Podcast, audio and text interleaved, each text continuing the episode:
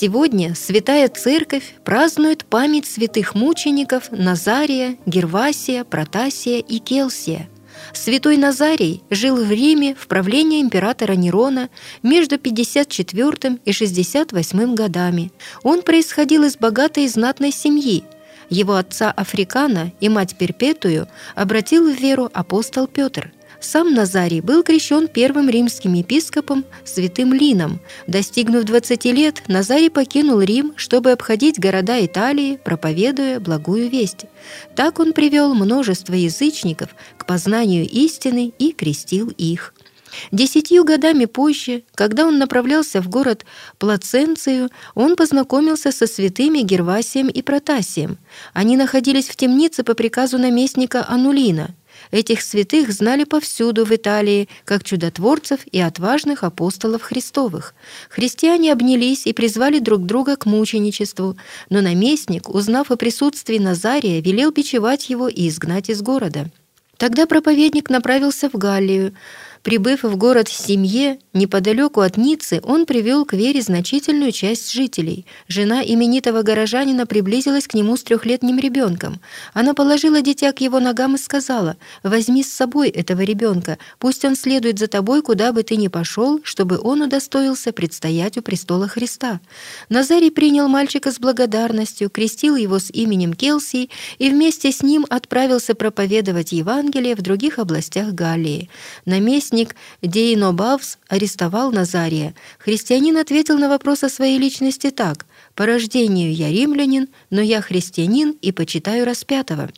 Тогда жестокий магистрат схватил ребенка и стал безжалостно бить, но Келси проговорил с мудростью старца, «Бог, которому я поклоняюсь, покарает тебя за это, о несправедливый судья».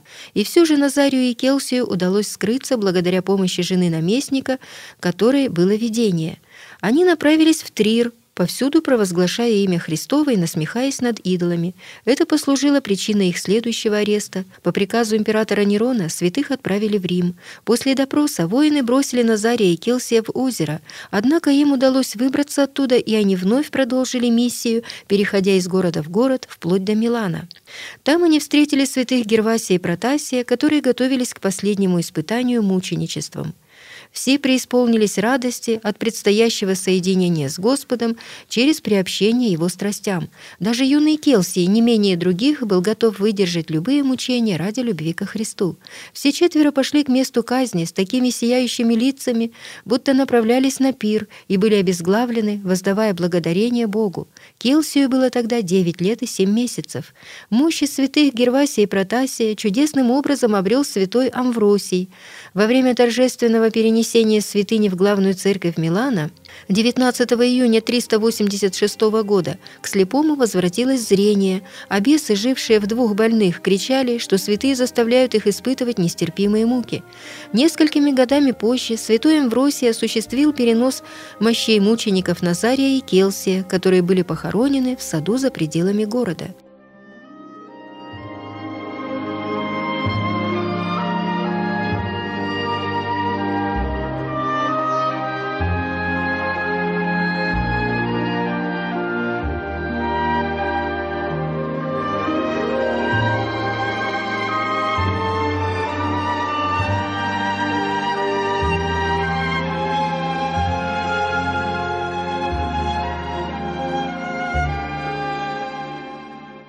В этот же день празднуется память преподобной Пороскевы-младшей. Святая Пороскева родилась в начале XI века во Фракии. Она происходила из семьи богатых и знатных родителей. Когда ей было всего 10 лет, она уже отличалась святыми евангельскими добродетелями и меняла без ведома родителей свои богатые одежды на лохмотья нищих, которые просили милостыню при выходе из церкви. Воспламеняемая святым желанием Пороскева оставила семью и отказалась от всего своего имущества, чтобы пойти в Константинополь поклониться святым мощам, которых в этом городе было великое множество.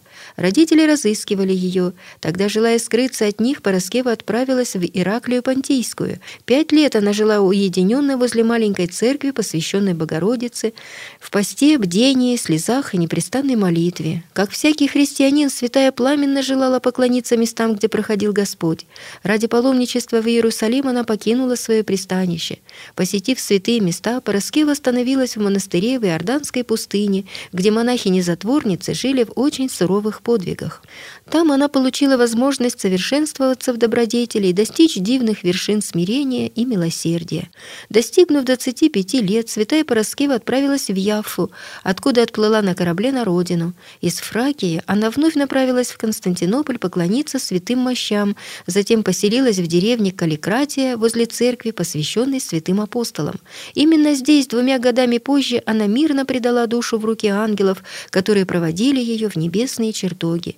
Ее святые мощи были обретены много лет спустя после видения. Они явили множество чудес и были впоследствии перенесены в Белград. Когда турки разорили город, мощи увезли в Константинополь, и оттуда молдавский господарь Василий Лупу перевез их в Яссы, в свою столицу. Там святая Пороскева поныне почитается как небесная покровительница этой области.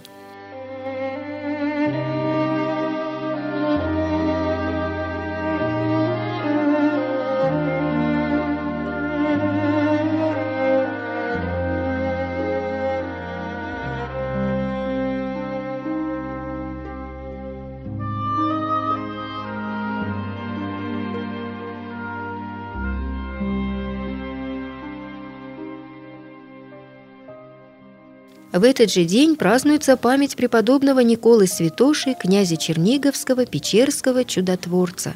Преподобный Никола подвязался в XII веке. В миру он носил имя Святослав и был сыном князя Давида Черниговского и внуком князя Святослава Игоревича.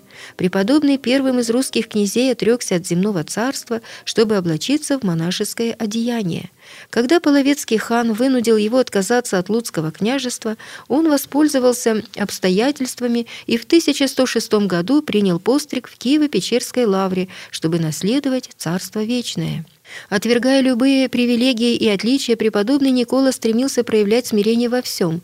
Это побуждало монахов прославлять Господа. Родные братья желали, чтобы он вернулся в мир, но Никола устоял перед их нажимом. Преподобный добровольно, как простой послушник, выполнял самые тяжелые работы и успешно прошел через послушание повара, привратника и служителя трапезной.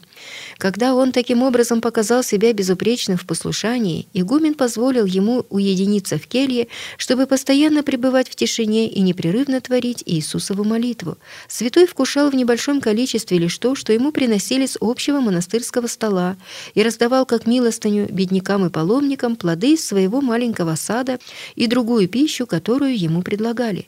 В 1142 году его брат, князь Черниговский, вступил в братоубийственную войну с братьями великого князя Всеволода. Тогда по просьбе последнего преподобный Никола согласился покинуть монастырь, чтобы примирить их. Возвратившись в Лавру, он усилил суровость подвигов, несмотря на предостережения близких и своего бывшего личного лекаря. Однажды этот лекарь заболел сам и чудесным образом выздоровел по молитве преподобного. После этого он стал монахом. Святой Никола обрел отдых от земных трудов 14 октября 1143 года. Много месяцев спустя его брат, князь Изяслав, тяжело заболел.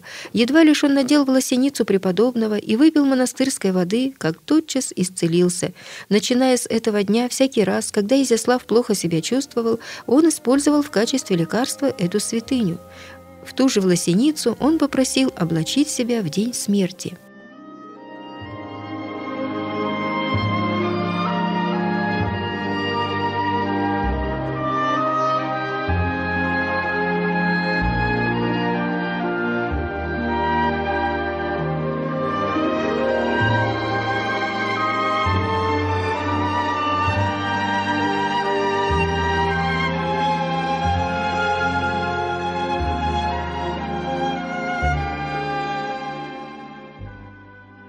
Этот же день празднуется память святого мученика Силуана, пресвитера Гасского и 39 мучеников с ним пострадавших. Святой Силуан или Сильван жил на рубеже III-IV веков.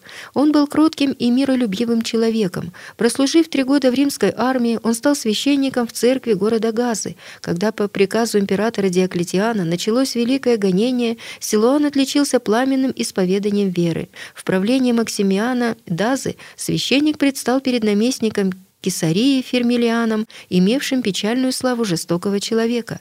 Поскольку христианин упрекал в безбожии собравшихся язычников, толпа жестоко избила его и сломала ребра. Затем Силуан был приговорен к работам в медных рудниках Фено – Великое число христиан, сосланных туда и неспособных работать в рудниках либо по причине старости, либо из-за увечий, либо из-за иных физических недостатков, получили позволение жить в отдельном месте и пользовались относительной свободой. Оценив мудрость и поведение святого Силуана, которое являлось образцом христианства, они избрали его епископом. В то время как повсюду гонение подходило к концу, император Максимин, не в силах терпеть, чтобы исповедники соблюдали посты, молились и следовали другим правилам благочестия, благочестия приказал обезглавить их в один день. Так святой Силуан и его 39 сподвижников своей кровью запечатлели подвиг мучеников Палестины.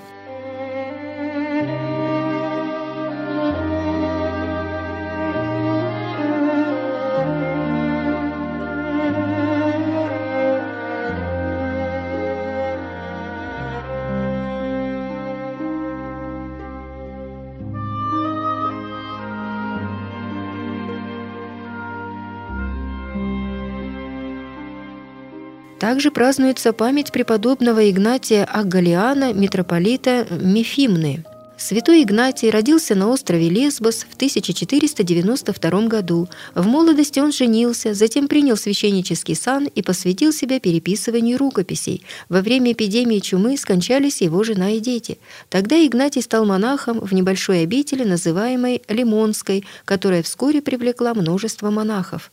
Игнатий также основал в одном из своих имений возле деревни Колония женский монастырь Богоматери Мирсини-Отиссы – Миртовой. Ценой многих лишений он сумел возродить монашескую жизнь на этом острове, жестоко страдавшем от турецкого ига. Эти обители стали центром религиозной и культурной жизни Лесбоса. Благодаря школе, основанной святым Игнатием в Лимонском монастыре, велико было число освобожденных от мрака невежества. Впоследствии эти люди смогли обучать народ и сохранять греческую культуру. В 1530 году в знак признательности за труды Игнатия поставили митрополитом Мефимны – в конце долгого и мирного служения святитель удалился в монастырь Мир Синеотиссы, где в мире почил 14 октября 1566 года. Открытие его мощей было совершено в 1584 году патриархом Сильвестром Александрийским. При этом оказалось, что мощи преподобного Игнатия источают мира.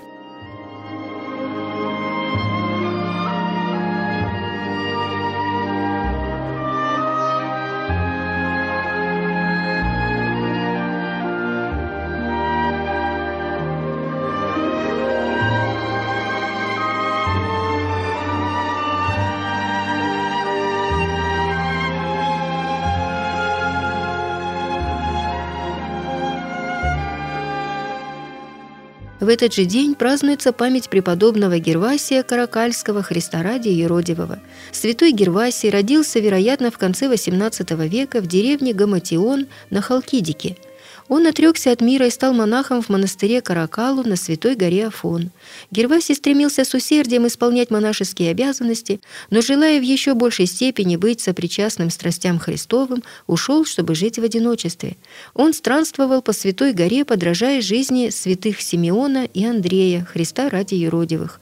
Лишь после его кончины в 1830 году стало понятно, какой великой благодати удостоил его Господь.